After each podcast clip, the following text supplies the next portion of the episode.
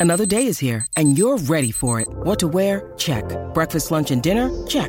Planning for what's next and how to save for it? That's where Bank of America can help. For your financial to-dos, Bank of America has experts ready to help get you closer to your goals.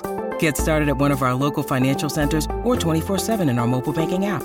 Find a location near you at bankofamerica.com slash talk to us. What would you like the power to do? Mobile banking requires downloading the app and is only available for select devices. Message and data rates may apply. Bank of America and a member FDIC. Penn State's Keaton Ellis explains the Lions' phased return process. An NCAA plan to kickstart the preseason could have benefits for Penn State.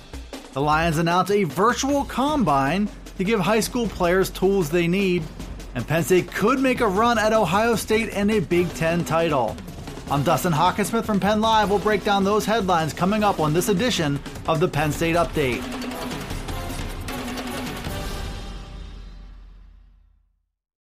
Penn State sophomore cornerback Keaton Ellis spoke with reporters on Wednesday and pulled back the curtain on what a phased return means.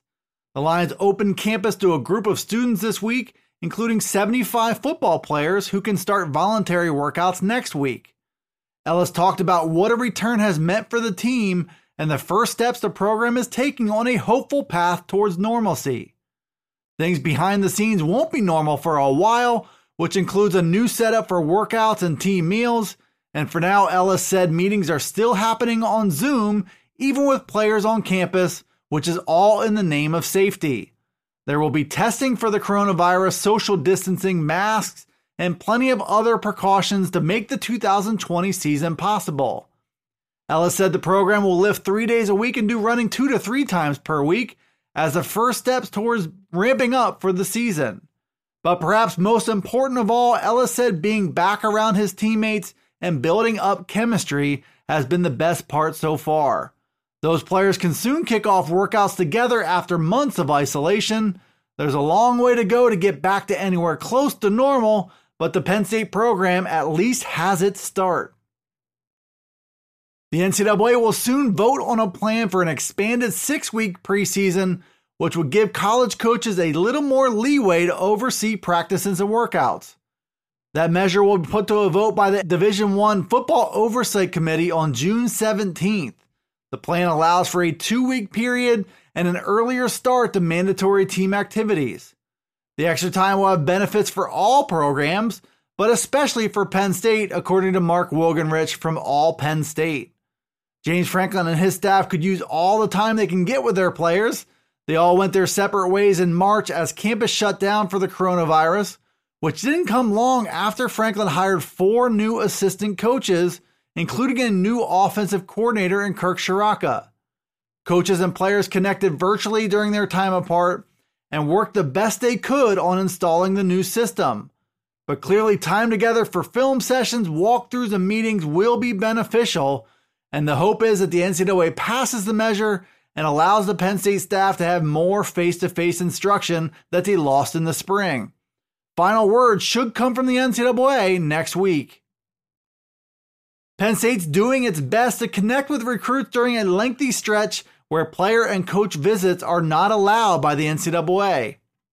James Franklin and his staff have contended with the NCAA dead period, which has perhaps impacted their ability to land targets the lack of visits also took away one of the staff's most valuable evaluation tools, which is a series of summer camps and clinics. So the program's idea is to take the camps and clinics to the prospects instead. Penn State announced this week a virtual combine, which is designed to help prospective recruits better showcase their abilities.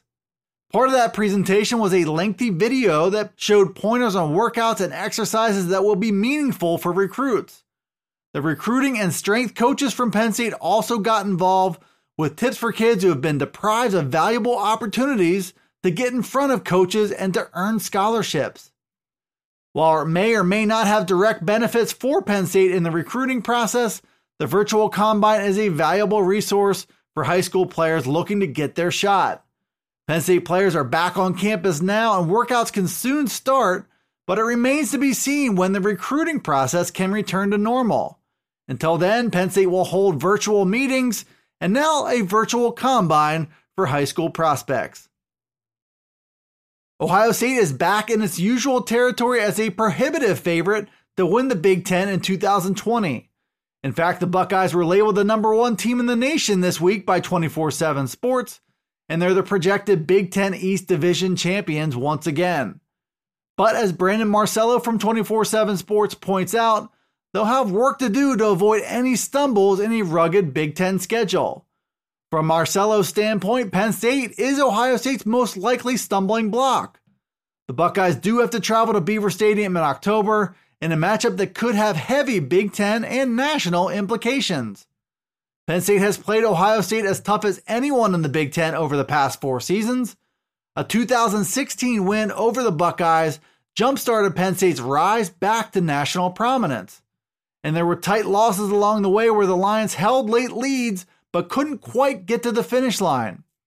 If a similar scenario plays out in October, the Lions could at least be in a position where they're a play or two away from stealing another win. In that respect, Penn State does perhaps pose the biggest threat to the Buckeyes. Thanks for tuning in to the Penn State Update Daily News Briefing. It's available on Penn Live every day. It's also on Alexa, Apple, Google, Spotify, and Stitcher. Be sure to follow, like, subscribe, and rate the podcast where you listen to it and get all the latest from us at pennlive.com slash Penn State Football. You can also follow along on Twitter, Facebook, and Instagram. This is Dustin Hockensmith from Penn Live signing off until the next Penn State Update.